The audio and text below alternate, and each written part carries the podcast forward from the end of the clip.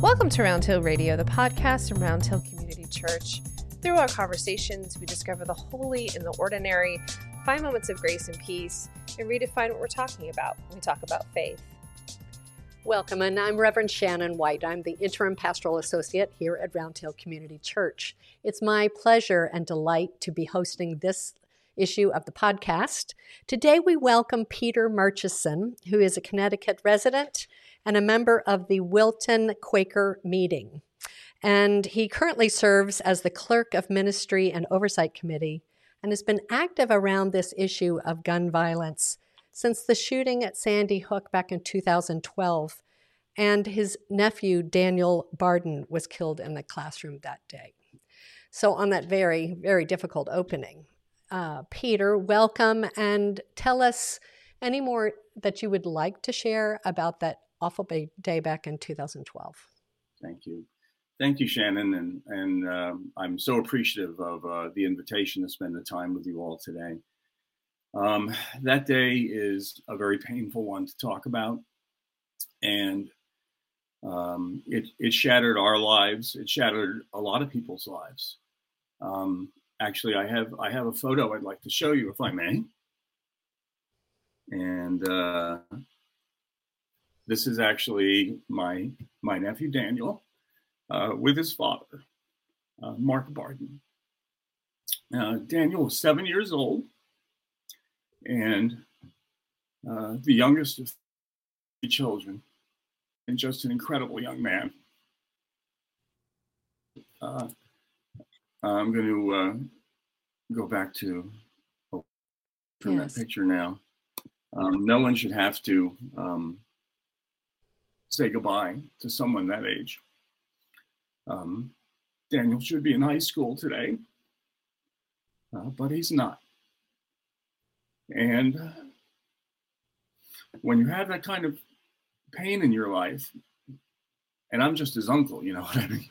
But you have that kind of pain in your life, I think you can go one of two ways. And sorry, but I'm rejoining you now. I think you can collapse in on yourself, or you can try to move outward and do something about it. And I think for people that do the latter,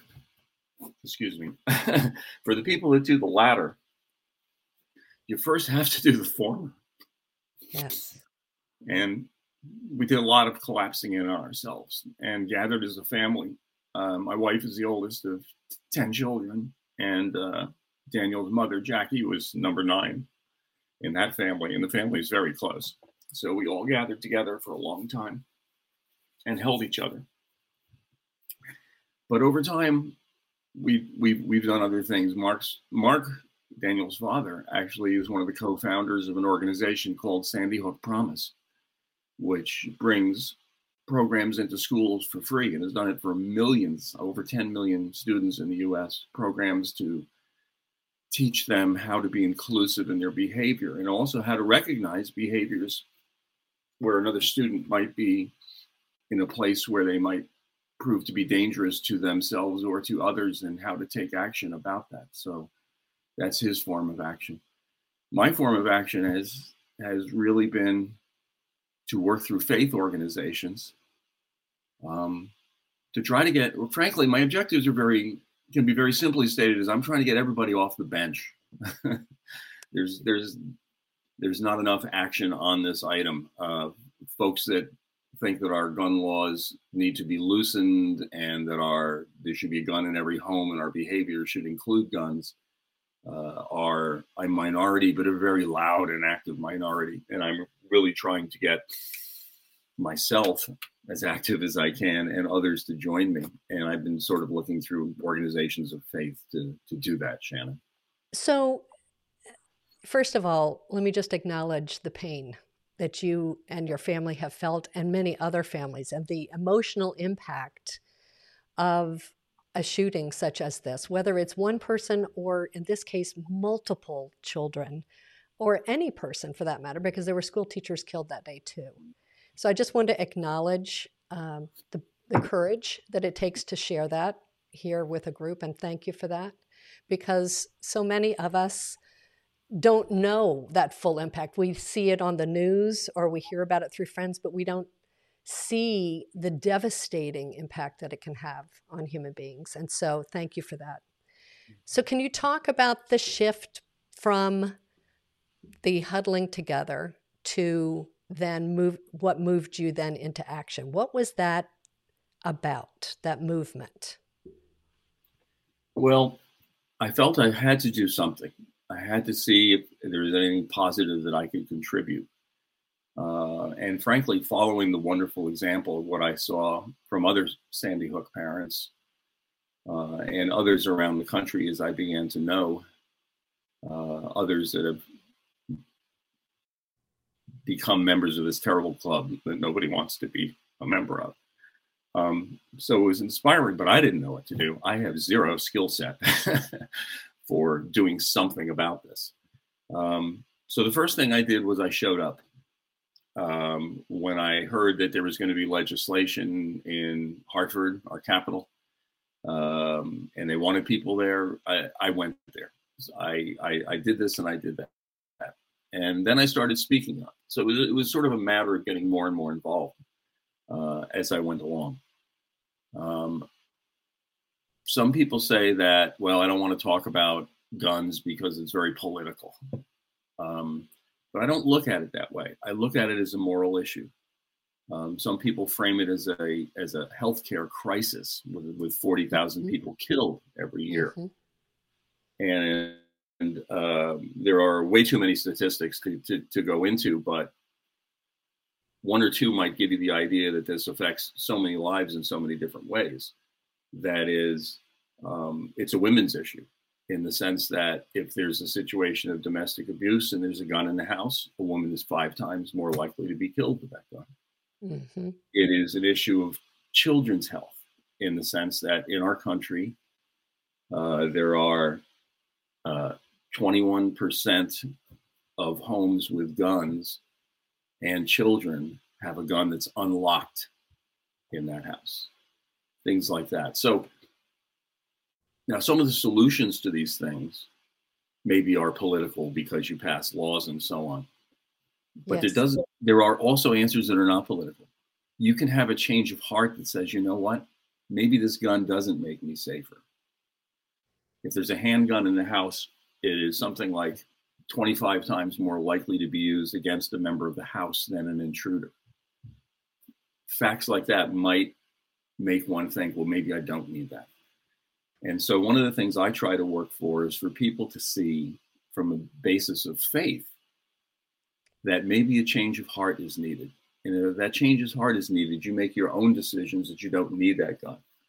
Then I don't care if there's a Second Amendment or not. If it's up on the shelf getting dusty because it's not being used, I'm fine with that. If we all can make more decisions about what's right and just for how we want our society to work and how we want to interact with others.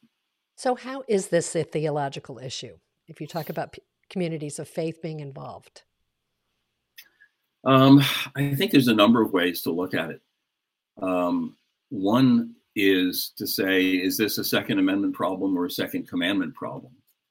It sounds a little bit flip, but I think there's a portion of gun owners for whom the gun is a bit of an idol, where the gun is where people put their faith. The gun is what they look to for how society should be ordered, how we interact with others, and how we resolve our differences with others. People of faith don't do that. We look to God. We look to our faith communities for models of how we get along. And I encourage people to think about things that way. Another way to look at that is that preventing gun violence, and I don't call it gun control because that implies the legal side of this, but preventing gun violence is really a set of pro-life activities. And again, I'm not trying to be flip. I know pro-life encompasses some very emotional topics, but if you're really pro-life, how can you not look at the gun violence situation in the United States and say there needs to be some action taken? And this is a moral issue and one that my faith can speak to. So it seems like if you're phrasing it in terms of pro-life, and that does have a lot of baggage for a lot of people, but that could then include the broad spectrum of people from faith, to be able to join in. Yeah, absolutely. So tell me, so a lot of people that I have talked to who have not been on the first level of impact are saying, how can I be involved? How can I want to do something? And they don't necessarily want to go and be on the steps of Hartford, although some have, even from our congregation. How can people be involved? How can people who care and who really want to make a difference to curb some of this violence, how can they be involved? First of all, I think it is just to follow the model, perhaps I said before, which is at first just to find what is your story? Why does this matter to you? And how can you speak up about it? Take a look at the town you live in and see if there's any situations that need to be addressed. It's unbelievable that even in Connecticut, which has, I think it's been rated at like the fifth strictest gun laws in the country. And we also have the fifth lowest amount of gun homicides per capita in the country. There are things going on. Like I just heard that there was a hearing yesterday in Hartford where someone is proposing a bill that gives stand your ground capabilities in churches in Connecticut. Who would have heard of such a thing, right? So these kinds of things. Something that I got involved in was if someone has guns in their house and they don't want them anymore, perhaps they've inherited them from an elderly parent that's passed away or something, what do you do with it? And so we've run some gun buybacks in various towns in Connecticut. I've done it in Norwalk several times. And a few months ago, we ran one in Connecticut in 7 different towns at once. And I can show you some pictures of what we did with that if you'd be interested. See them. Yes, okay. Absolutely. Because what we decided to do is we went Old Testament on this thing. We went right to Isaiah, which talks about beating guns into plowshares, swords into plowshares. And I found an organization called Swords to Plowshares in Northeast that actually does this with a forge.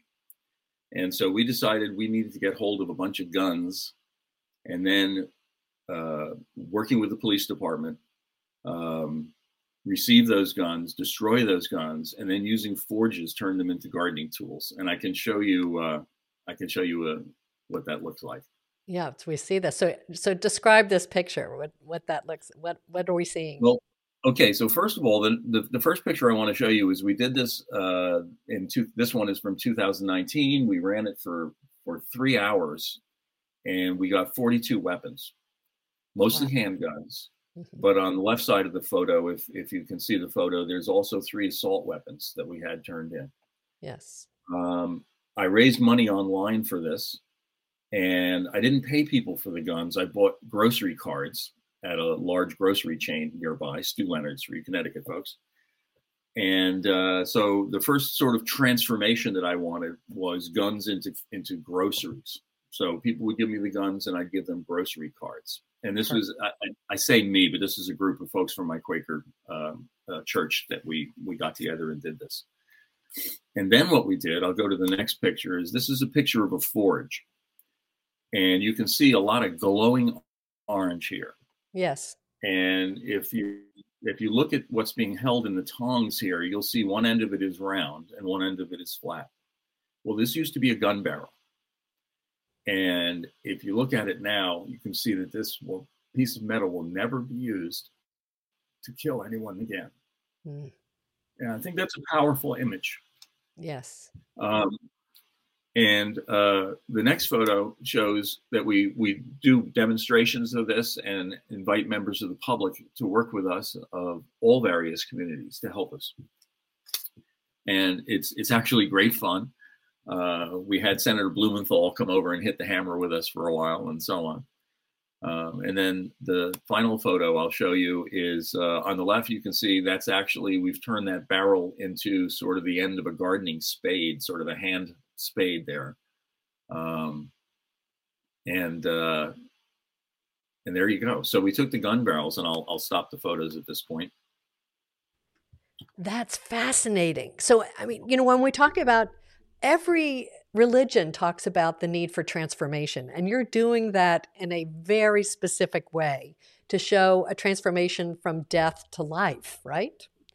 That's right. And then we donate most of these tools to the community, to community gardening programs in the areas where we've received the guns from.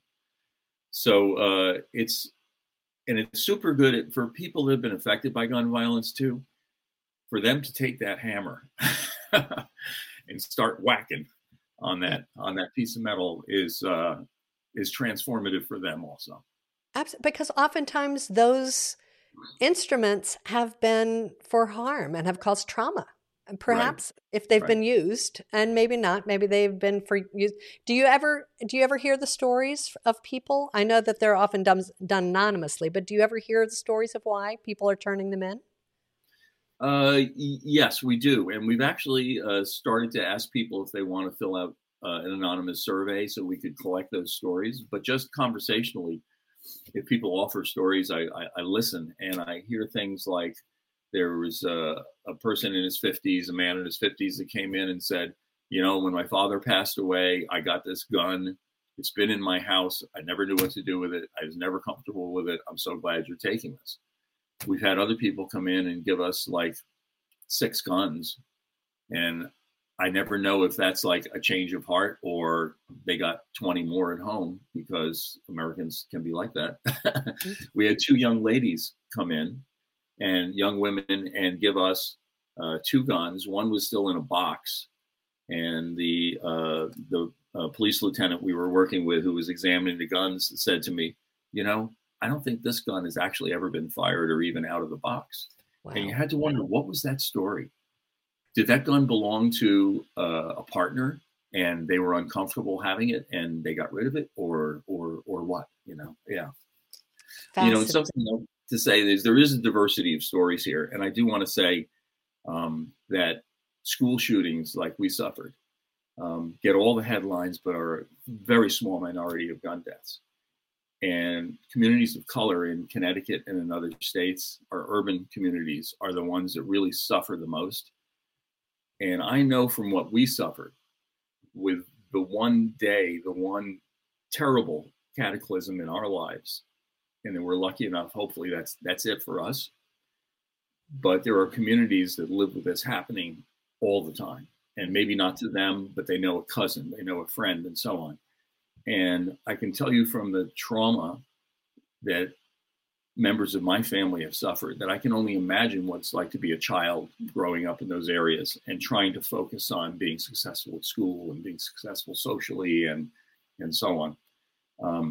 When we work on this issue, and if you work on this issue, you're doing so much for so many people.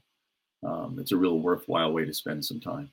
That's a great way to wrap us up, Peter. And I want to thank you so much for your expertise, for your courage, for your vulnerability around this issue, and for nudging us along. As our listening audience may or may not know, last summer, a group of Round Hill Community Church people started gathering to form a group called Let's Talk About Guns. And they are now at the place where they want to do something. And so one of our efforts has been to do this podcast. I'll be preaching on this topic, and perhaps it'll even be that passage that Peter talked about of Swords into Plowshares. And then we're going to actually have a book group on the book Children Under Fire, which talks just about what Peter was just mentioning, the impact on children nationwide, the trauma that they carry if they have been party to any kind of shooting. So please join us on March 30th for that. There will be 2 opportunities to join in, either live here at the church at noon or at 5 p.m. on Zoom.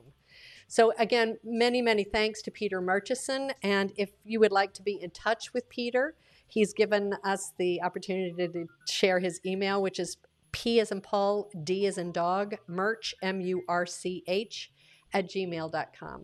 Again, Peter, many, many thanks for your time and energy and your passion this morning. Thank you for the actions you're taking on this and the actions you will. Thanks. Thanks for listening. Round Hill Radio is brought to you by the friends and members of Round Hill Community Church. For more information, please visit roundhillcommunitychurch.org.